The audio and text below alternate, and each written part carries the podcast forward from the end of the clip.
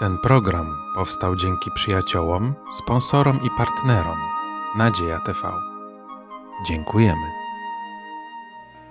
Witam serdecznie w zborze Kościoła Adwentystów Dnia Siódmego w Podkowie Leśnej. Zebraliśmy się tutaj na studium Pisma Świętego. Będziemy rozważać kolejny rozdział Księgi Dziejów Apostolskich. Będziemy omawiać zagadnienie pięćdziesiątnicy.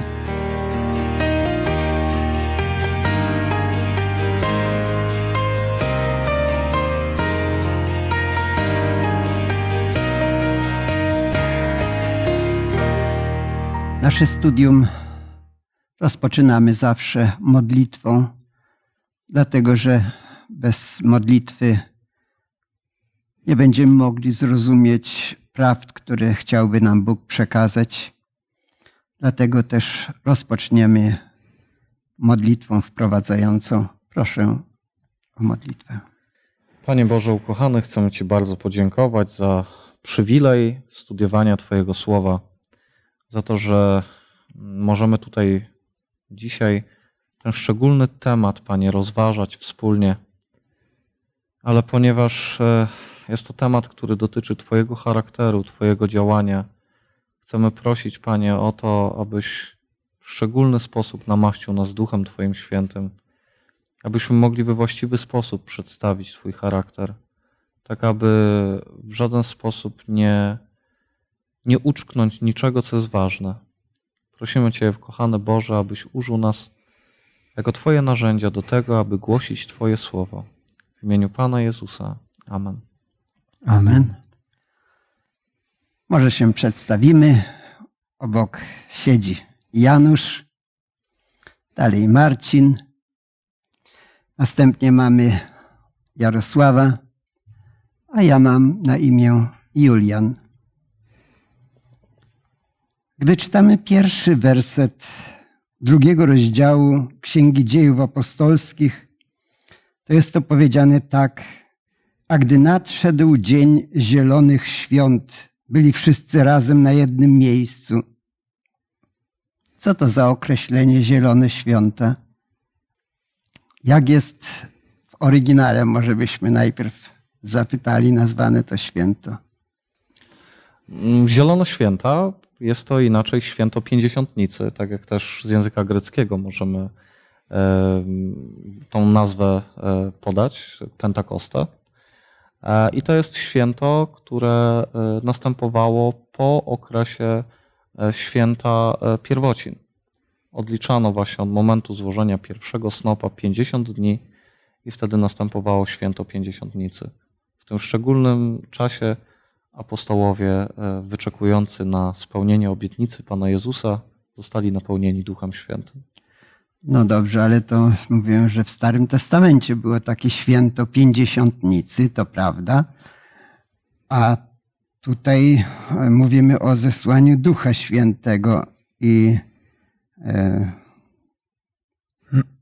czy to było jakieś, czy to ma jakiś związek z tamtym świętem żydowskim? Pięćdziesiątnica to była również pamiątka nadania prawa na górze Synaj, które również było tak 50 dni po wyjściu Izraelitów z niewoli egipskiej. I to również ma swoje bardzo ciekawe przełożenie, tak, ponieważ wiemy, że na górze Synaj Bóg nadał swoje prawo, natomiast w, w tym odnowionym przymierzu Bóg obiecał zapisać swoje prawo w sercach ludzi wierzących. I to też jest, wydaje mi się, taka bardzo ważna sprawa w tym kontekście. Inaczej to święto było też nazywane świętem pierwocin, czy pierwszych zbiorów. Czy to może mieć jakiś związek z chrztem pierwszych, byśmy powiedzieli, ludzi po zesłaniu Ducha Świętego? Jezus, kiedy był na ziemi, powiedział do swoich uczniów, że mają czekać na pocieszyciela, którego on pośle. I ten dzień był takim jakby pierwszym dniem, w którym e, bardzo taki w dosadny sposób Duch Święty objawił się. Można powiedzieć, to taki pierwszy dzień, kiedy chrześcijanie zostali zidentyfikowani, że to są właśnie ci ludzie, e, którzy mówią o Chrystusie, którzy głoszą Jego zmartwychwstanie. Mhm. Dla mnie jest bardzo istotne to, że te święta żydowskie czy święta ze Starego Testamentu, one miały znaczenie symboliczne i tak pięknie się wypełniały w okresie Nowego Testamentu. Najpierw było święto Paschy. To było pierwsze święto żydowskie, 14 miesiąca, 14 dnia pierwszego miesiąca.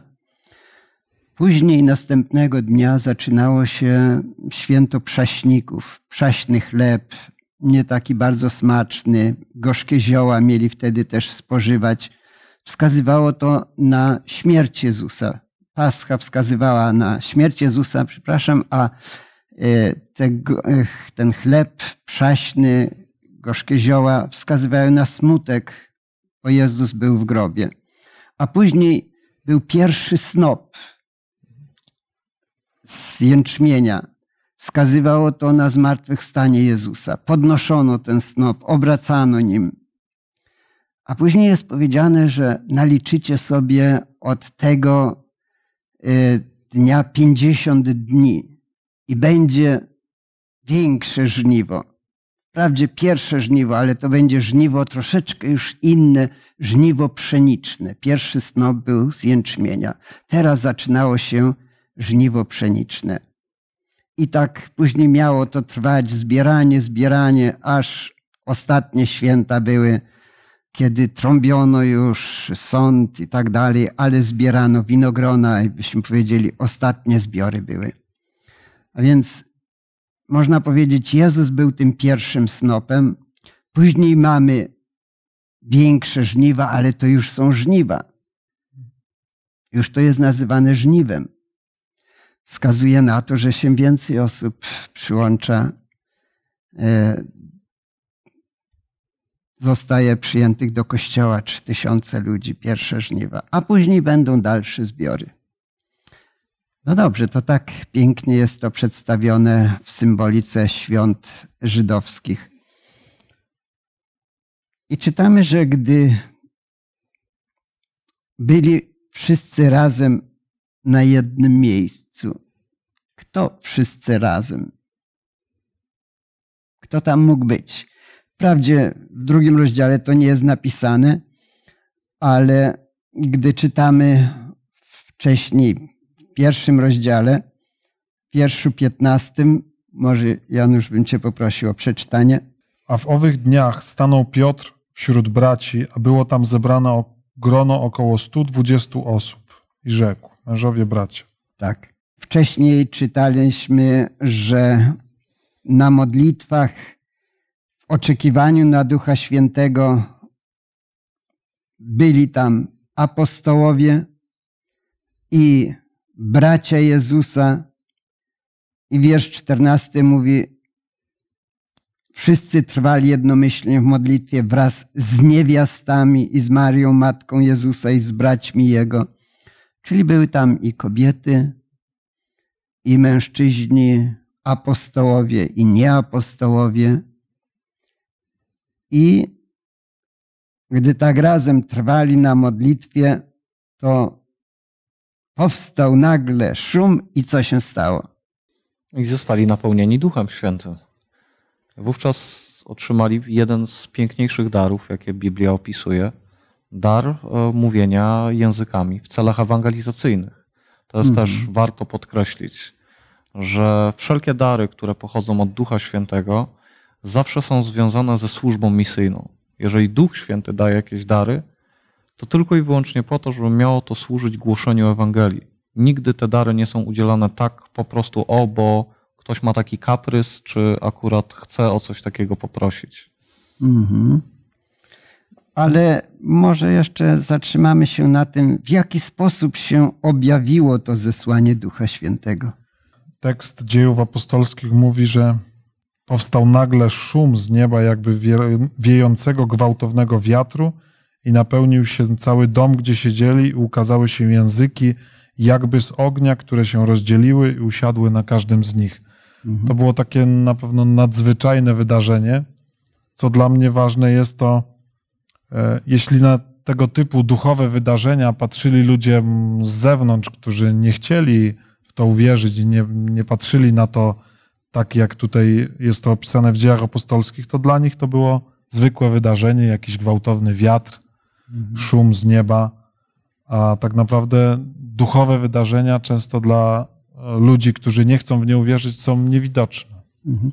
Niektórzy nie wierzą w e, bóstwo Ducha Świętego i te teksty przytaczają po to, żeby powiedzieć, no proszę bardzo, to co to? Duch Święty jest jakimś wiatrem albo ogniem. E, no ale pamiętajmy, że Duch Święty na przykład stąpił na Jezusa i tam jest powiedziane w postaci tylko gołębicy. A tutaj jest użyte wyrażenie i powstał szum jakby wiejącego gwałtownego wiatru. Czyli to też tak naprawdę nie był taki wiatr, ale coś takiego szczególnego było. Proszę. No właśnie, kiedy czy, czyta się Stary Testament, można zobaczyć, że nieraz tam e, przy e, okazji opisu różnych sędziów, proroków jest napisane, że ogarnął ich duch, e, duch pański. Mhm. I często przy tym nie widać jakichś takich szczególnych manifestacji, e, ale widzimy, że coś się zmienia, tak jakby Bóg e, stępuje na nich. E, Przy, na przykład przy okazji Gedeona można zobaczyć zlękliwego człowieka, nagle w, w, jest napełniony odwagą, taką siłą, zdaje sobie sprawę, że Boża obecność jest z nim. I e, pięćdziesiątnica na pewno zmieniła w szczególny sposób tych ludzi, ale tutaj też można zobaczyć e, taką zewnętrzną e, manifestację, tak? Bo to też miało dać do zrozumienia ludziom, że tak, Bóg tutaj jest. Podobnie jak na górze Karmel, kiedy Bóg objawił się w postaci tego spadającego ognia, tak? Ludzie mogli zobaczyć, że w, w tym jest ręka Boga i tutaj też tak rozumiem, że ta manifestacja była potrzebna. Mhm. Jarosław. Symbol ognia, wiatru to są częst, to e, jest występuje często w Starym Testamencie w momencie, w którym Pan Bóg objawia swoją obecność. Jednym z takich fragmentów jest chociażby 19 rozdział pierwszej Księgi Królewskiej, gdzie Eliasz ucieka przed prześladowaniami i dociera do Bożej Góry Choreb i tam Bóg objawia się za pomocą silnego, gwałtownego wiatru. Później idzie ogień, trzęsienie ziemi, następnie cichy, łagodny powiew. I bardzo często właśnie te symbole i ten rodzaj manifestacji Boga jest y, y, w Starym i w Nowym Testamencie opisywany. Więc y, tutaj to, że Duch Święty, Jego działanie jest porównane do wiatru, do ognia, pokazuje Jego potęgę, Jego moc, e, Jego siłę, e, której On następnie udzielił e, prostym narzędziom, jakimi byli ludzie zabrani w wieczorniku w tamtym czasie. To jest też taka dobra nowina dla nas, bo to pokazuje, że Bóg może udzielić tej samej mocy również i nam dzisiaj. I na różny sposób się manifestuje. Dokładnie, Prawda? Raz dokładnie. tak, raz tak. Boga nie można włożyć w ramki. Mhm. Jest to teologicznie to się nazywa teofania, czyli takie objawienie Boga. Bóg się objawiał rzeczywiście w różny sposób na górze, kiedy dawał przykazania, to góra się trzęsła, dymiła, ogień. No więc e, tak Bóg pokazał się, że On tam jest. Tutaj pokazał się inaczej. Tak i ukazały się im języki jakby z ognia, jakby z ognia. Więc Duch Święty nie jest ogniem, ale tak się pokazało, więc dlatego mamy użyte jakby. I napełnieni zostali wszyscy Duchem Świętym. Jak to rozumiemy? Napełnieni zostali. Gdzie ten Duch Święty przebywał w nich? Duch Święty nie napełnia nas tak jak e, na przykład, nie wiem, woda wlana do naczynia, dlatego że on nie jest jakąś substancją, nie jest rzeczą, energią, e, ale kiedy Duch Święty nas napełnia, to znaczy, że bierze w posiadanie nasz umysł. E, Zajmuje niepodzielne e, miejsce w naszym życiu, zaczyna panować. E, dlatego jesteśmy wzywani w Piśmie Świętym do tego, żeby poddać swój umysł Bogu, żeby on został odnowiony przez Ducha Świętego. I kiedy Duch Boży nas napełnia, zaczynamy zachowywać się, patrząc z ludzkiego punktu widzenia, irracjonalnie, dlatego że zmieniamy się o 180 stopni. Zaczynamy głosić z odwagą Słowo Boże, zmieniamy swoje nawyki. Całe życie się zmienia praktycznie i przyjmujemy zupełnie inny system wartości. I ludzie to widzą i są pod wrażeniem i zastanawiają się, o co tutaj chodzi.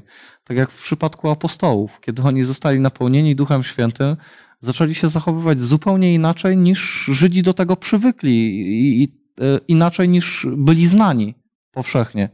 I dlatego potem sugerowali im, a chyba się upili, a może tutaj to, a może tamto. Nie rozpoznali manifestacji Ducha Bożego, bo byli na niego zamknięci. Jest dalej powiedziane, że zaczęli mówić innymi językami.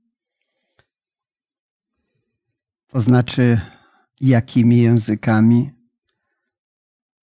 Czy to były takie glosolalia, bełkotanie jakimiś językami niezrozumiałymi? Czy tak jest napisane w Piśmie Świętym? Opis dziejów apostolskich mówi, że nie były to niezrozumiałe języki, były to języki, w których, e, którymi posługiwali się ludzie, którzy byli tam zgromadzeni. Byli to Żydzi, prozelici, Kreteńczycy, Arabowie i oni wszyscy rozumieli, jak, jak słowo było głoszone w ich ojczystych językach. Mhm. Dziękuję. Zapytałem o to dlatego, że są ludzie i wyznania takie religijne, które mówią, że to oni mówili jakimś językiem niezrozumiałym, a każdy słyszał swój język. Natomiast mamy wyraźnie powiedziane w wierszu czwartym, że mówili innymi językami, czyli oni różnymi językami mówili, tak jak im duch poddawał, a więc nie jednej osobie, ale im duch poddawał. Nie to, że on, ktoś tam słyszał inne języki, tylko oni mówili językami, jak im duch dawał. I w wierszu szóstym na końcu jest też powiedziane, bo każdy słyszał ich mówiących w swoim języku. Czyli oni mówili w ich językach. To bardzo ważne, bo musimy się trzymać zawsze tego, co mówi Słowo Boże, a nie interpretować po swojemu albo wstawiać coś, czego nie ma. Nigdzie nie jest napisane, że to e, oni nie mówili tymi innymi językami, a tylko ludzie słyszeli jakieś inne języki. Nie, oni mówili rzeczywiście różnymi językami. I warto Proszę jest bardzo. dodać, że mówili w taki sposób, który był zrozumiały dla innych, bo tym się różni na przykład glosolalia występująca e, w, obecnie w różnych denominacjach, a glosolalia, która jest opisana w Piśmie Świętym. Sama zbitka tych dwóch słów jest bardzo ciekawa, bo zarówno słowo glossa, czyli język, jak i laleo, czyli mówić z greckiego, to są dwa słowa, które odnoszą się do zrozumiałej mowy ludzkiej, I e, wszędzie, gdzie występuje właśnie, czy zbitka tych słów, czy te dwa pojedyncze słowa, to jest e, mowa o,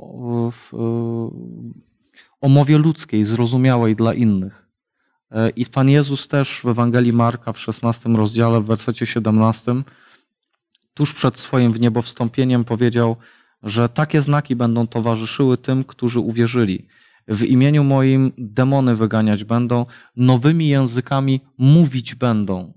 Więc y, fakt, że uczniowie w czasie święta pięćdziesiątnicy przemawiali w obcych językach, był też y, wypełnieniem obietnicy, którą Jezus im złożył, zanim udał się do Królestwa Bożego. Mhm.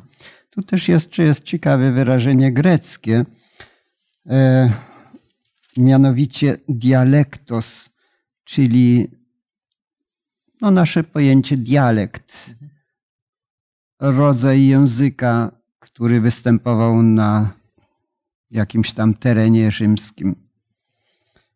A więc mówili różnymi językami. Troszeczkę tu Jarosław już wspomniał, dlaczego akurat w ten sposób się objawił Duch Święty, mianowicie, że zaczęli mówić innymi językami. Ja bym poszedł dalej czy Duch Święty, którego otrzymali, objawiał się później tylko w ten sposób, czy może też w jakiś inny sposób przejawiał się w działalności apostołów? Proszę. E, apostoł Paweł, mm, czy w pierwszym liście do Koryntian w 12 rozdziale, czy w liście do Efezjan, e, opisywał, w jaki sposób Duch Święty objawiał się w życiu ludzi wierzących. I też tego przykłady mamy właśnie w dziejach apostolskich. Udzielał proroctwa, daru proroctwa, daru uzdrawiania, wyposażał e, naśladowców Chrystusa w, no, w różne um, umiejętności, tak, żeby oni jak najlepiej mogli budować Kościół e, i żeby dzieło e, Boże mogło rozwijać się tutaj na tej ziemi. Tak, na przykład w następnym zaraz rozdziale jest opisane, jak to Piotr i Jan wstępowali do świątyni w godzinę modlitwy no i tam spotkali męża chromego od urodzenia, którego sadzano codziennie przy bramie świątyni i Piotr uzdrowił. No, też nie od siebie. To było działanie Ducha Świętego, którego otrzymali i to się przejawiało później w różny inny sposób. Jeszcze... Ale w tym momencie akurat to objawiło się w postaci mówienia innymi językami. Proszę tu Jeszcze można by dodać to, co tutaj w czwartym wersecie jest powiedziane, że wszyscy zostali napełnieni Duchem Świętym i zaczęli mówić innymi językami tak, jak im Duch poddawał. Czyli to nie tak, że ludzie chcą jakiegoś daru i, i taki dar wtedy się objawia. Kiedyś nawet spotkałem się z człowiekiem, który powiedział: No, jeśli nie objawia się dar języków, to znaczy, że tam nie ma Ducha Świętego. A przecież to nie tak, bo Duch Święty może wtedy poddawać dar języków, bo wtedy była taka potrzeba. W innych miejscach może inne dary są bardziej potrzebne, czy dar nauczania, czy uzdrawiania, czy też wiele, wiele innych darów. I nie można powiedzieć, że ten dar jest ważniejszy od innego daru. Mhm. No i jak ludzie zareagowali na to, gdy słyszeli nagle, że ci mówią różnymi językami? a wiedzieli, że są Galilejczykami, niewykształconymi rybakami i tak dalej, więc e, jaka była reakcja? Zaczęli im sugerować, że się upili młodym winem. A jeżeli ktoś rozumie to wyrażenie młode wino, to jest w stanie pojąć, że była to kpina. Dlatego, że młode wino to było wino e, bezalkoholowe. To był sok rozcieńczany z wodą, tak zwany gleukos. I to nazywano e, właśnie młodym winem. E, po prostu kpili z nich, ponieważ wiedzieli, że są to Galilejczycy, niewykształceni e, i, i to była taka obelga względem nich. Natomiast Piotr tutaj od razu naprostował i mówi, absolutnie nie jesteśmy e, pijani. To jest zbyt wczesna godzina, żeby się upijać. Nikt do tej porze nie pił. Więc zaczął im wyjaśniać proroctwo z księgi Joela, pokazując, że to, co się z nimi stało, jest wypełnieniem zapowiedzi, którą Bóg dał już w Starym Testamencie, że jego lud będzie napełniony Duchem Świętym. Proszę Marcin, też miałeś uwagę. Czyli można zobaczyć, że ludzie dzielą się na dwie grupy. Jedni, którzy e, patrzą na to wszystko, słuchają i są pod wielkim wrażeniem. I też czytamy o ostatecznej konsekwencji, tak, że właśnie trzy tysiące osób e, przyjęło Chrystusa. Natomiast widzimy drugą grupę, która e, właśnie odrzuca to, tak? Zamyka się na, na, na to działanie. I wydaje się to takie e, e, powszechne w historii biblijnej i nie tylko, że kiedy Bóg objawia, objawia się, to ludzie dzielą się na dwie kategorie. E, można zobaczyć, że mm, Symeon, e, kiedy był w świątyni, podczas kiedy e, Józef z Marią byli w Jerozolimie, żeby poświęcić Jezusa w świątyni, można zobaczyć, że wszyscy ludzie patrzyli na nich jako na zwykłe małżeństwo, jako na zwykłe dziecko, a Symeon widział coś więcej.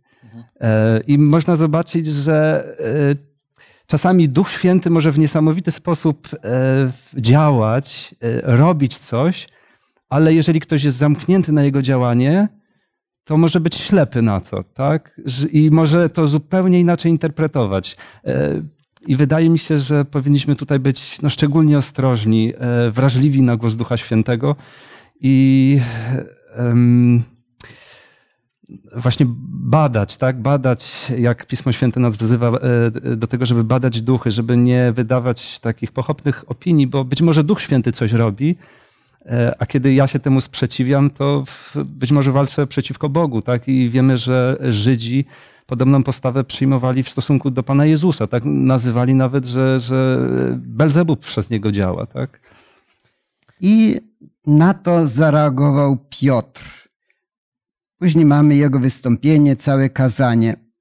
Ale czy tylko Piotr tam przemawiał? Wiersz 14, jak się zaczyna? 14 werset drugiego rozdziału. Na to powstał Piotr wraz z jedenastoma, podniósł swój głos i przemówił do nich. Mhm. Mężowie judzcy i wy wszyscy, którzy mieszkacie w Jerozolimie, niechże wam będzie to wiadomo, dajcie też posłuch moim słowom. Dziękuję. Więc mamy opisaną wypowiedź Piotra, ale powstali też inni i pewnie też coś tam dopowiadali. Tego bliżej nie sprawozdaje nam Pismo Święte, ale nie tylko Piotr tam zabierał głos zapewne. Ciekawe, że Piotr wyjaśnia to, co się stało za pomocą Pisma Świętego. I sięga do jakich tekstów? Z księgi? Cytuję tu fragment z księgi proroka Joela. Proroka Joela. Trzeci rozdział konkretnie. Tak jest. I tam jest powiedziane o zesłaniu Ducha Świętego. Niektórzy mają problem z tym, e, czy Joel zapowiadał rzeczywiście pięćdziesiątnicę? Ja tutaj widzę e, bardzo mądre wyjaśnienie, które podał Piotr.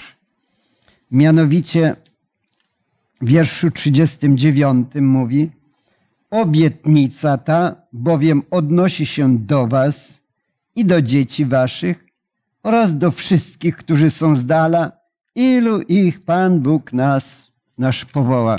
Czyli on mówi, że to, co zapowiadał Joel, to ma się wypełnić w dniach ostatecznych, ale jest to obietnica, która może się spełniać we wszystkich czasach?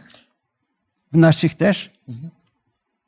Czyli ta obietnica Joela może odnosić się do naszych czasów?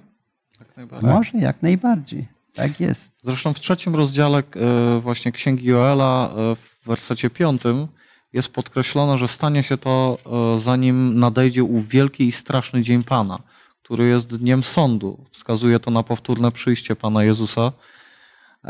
Ale warto jest dodać tutaj, że apostołowie gorąco wierzyli w to, że oni doczekają żywo powtórnego przyjścia Pana Jezusa. I Piotr się wypowiadał na ten temat, i Paweł, i inni apostołowie, którzy byli święcie przekonani, że za ich życia przyjdzie Chrystus.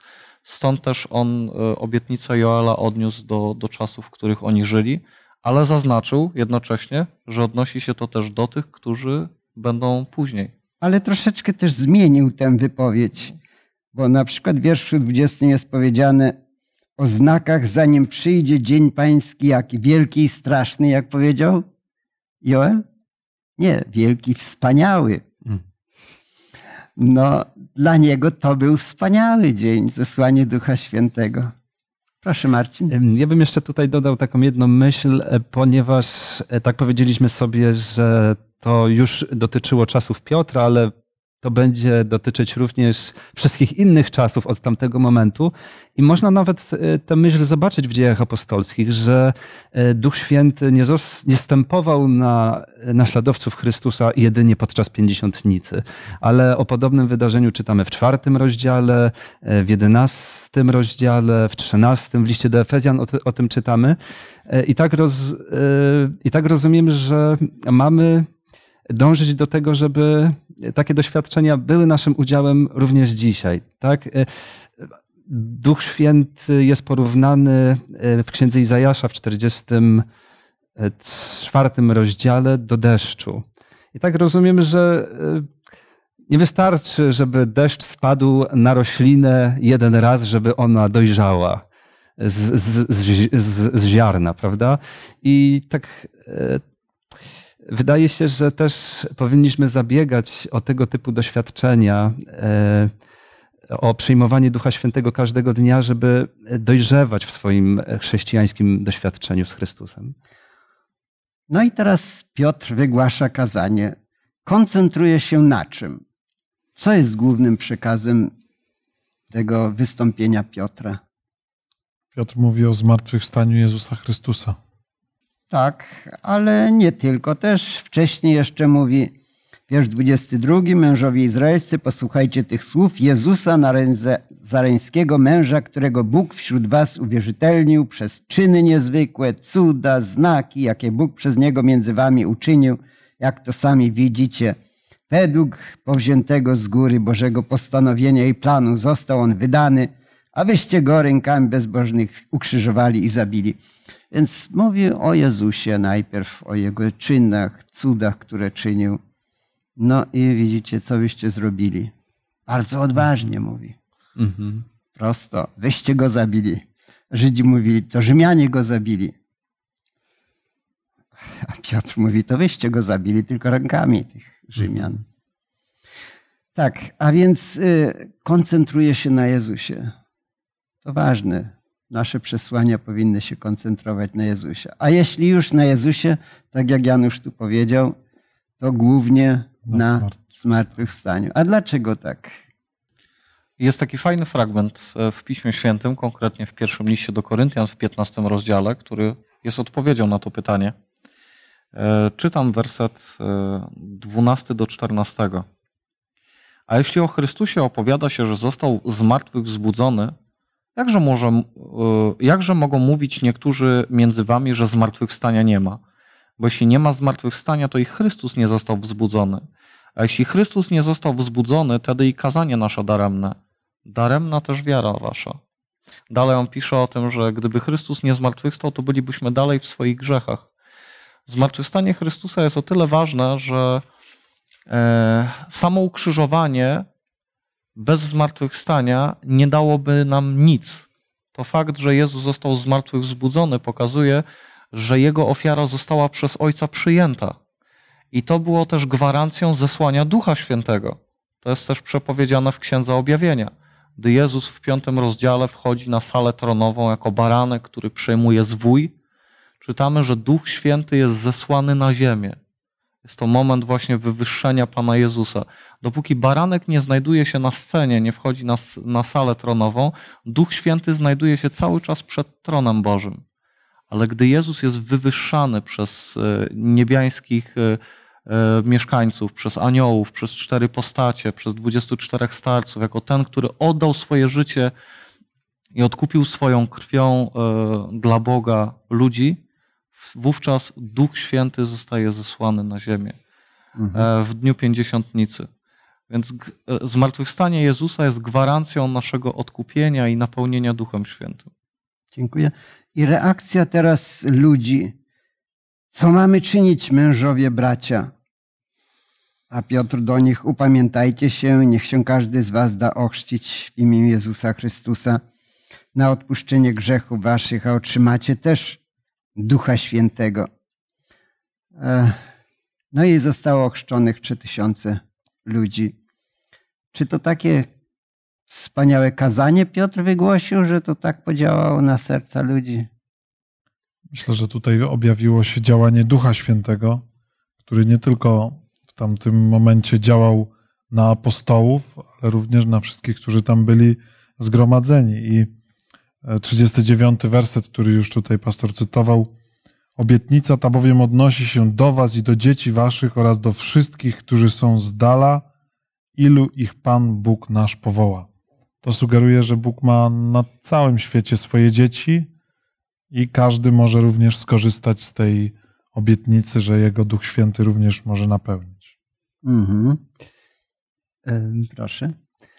To na pewno e, obecność e, Boga właśnie wpłynęła w ten sposób na ludzi, bo jednak same słowa to puste słowa. Tak? Jeżeli nie ma, nie ma e, Bożej obecności, to Piotr nie miał w sobie mocy, żeby zmienić twardych serc ludzkich. E, to z pewnością działanie Boga, ale też kiedy czyta się chociażby Ewangelię, można zobaczyć, że wcześniej e, długo pracował na tych terenach Jan Chrzciciel, e, później Pan Jezus razem z dwunastoma apostołami. Można zobaczyć, że nie tylko uczniowie byli przygotowani na ten dzień, ale również cała, cały ten teren tak, był dobrze użyźniony, żeby, żeby wydał owoc. A czy Jezus, który rzeczywiście działał na tych ludzi, będąc na ziemi, może i w niebie coś tam robił dla nich? Jak myślimy, czy Jezus już teraz odpoczywał po wniebowstąpieniu, bo tak był umęczony, że musiał się położyć i odpocząć?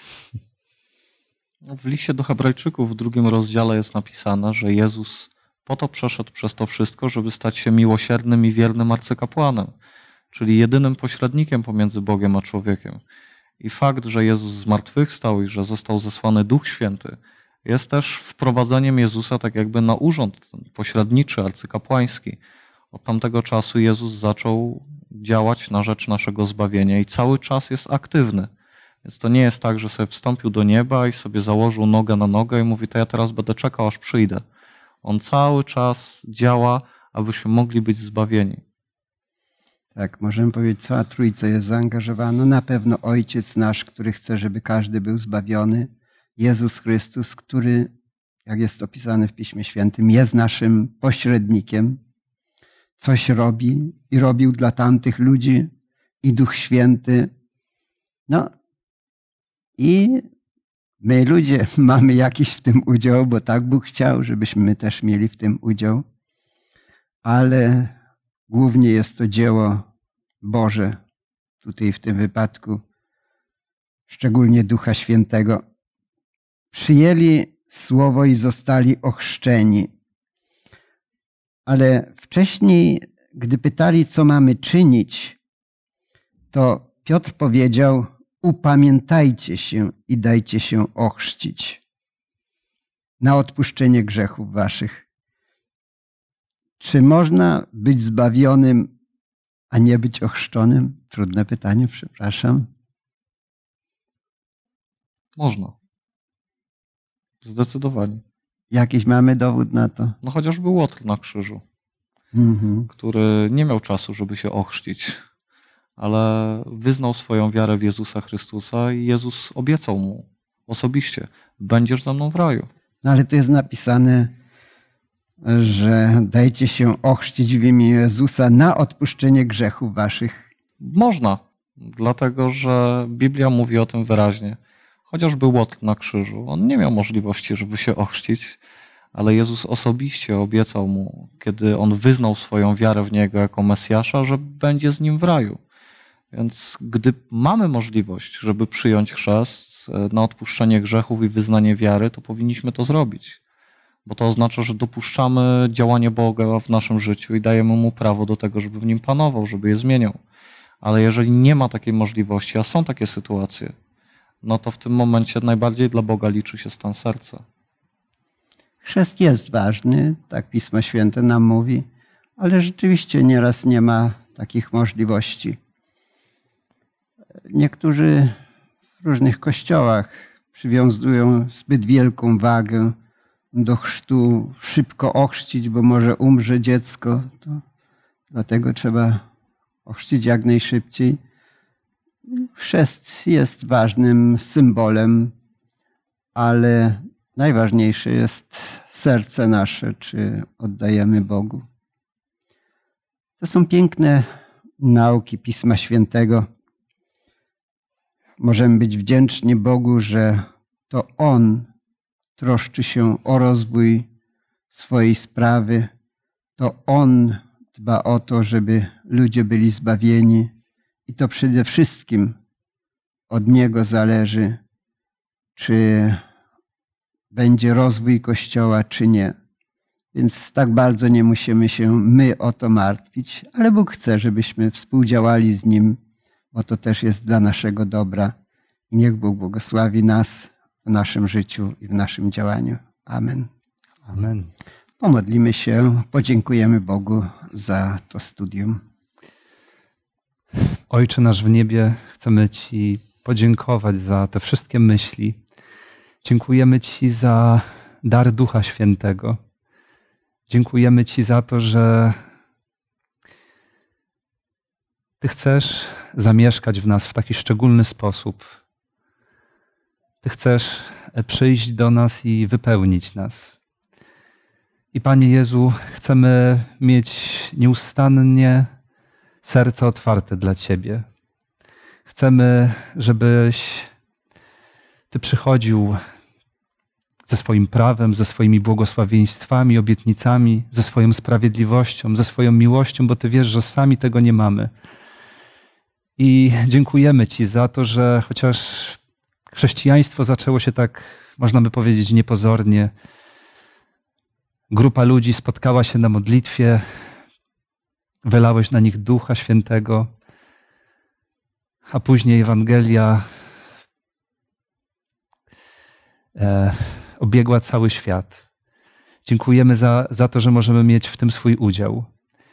I prosimy, żebyś e, Ty właśnie nas napełniał każdego dnia, żebyś dawał nam dojrzewać w naszym chrześci chrześcijańskim życiu, żebyśmy się nie zatrzymywali i żebyśmy mogli e, być zbudowaniem dla Kościoła i też dla ludzi, wśród których żyjemy. Prosimy o to szczególne błogosławieństwo i, i dziękujemy w imieniu Panu, Pana Jezusa. Amen. Amen. Amen. Bogu niech będą dzięki za te piękne prawdy objawione w Słowie Bożym. Piotr sięgał do Pisma Świętego. My sięgamy i będziemy sięgać. Zapraszam na kolejne studium Słowa Bożego. Będziemy kontynuowali studium Księgi Dziejów Apostolskich. Serdecznie zapraszamy.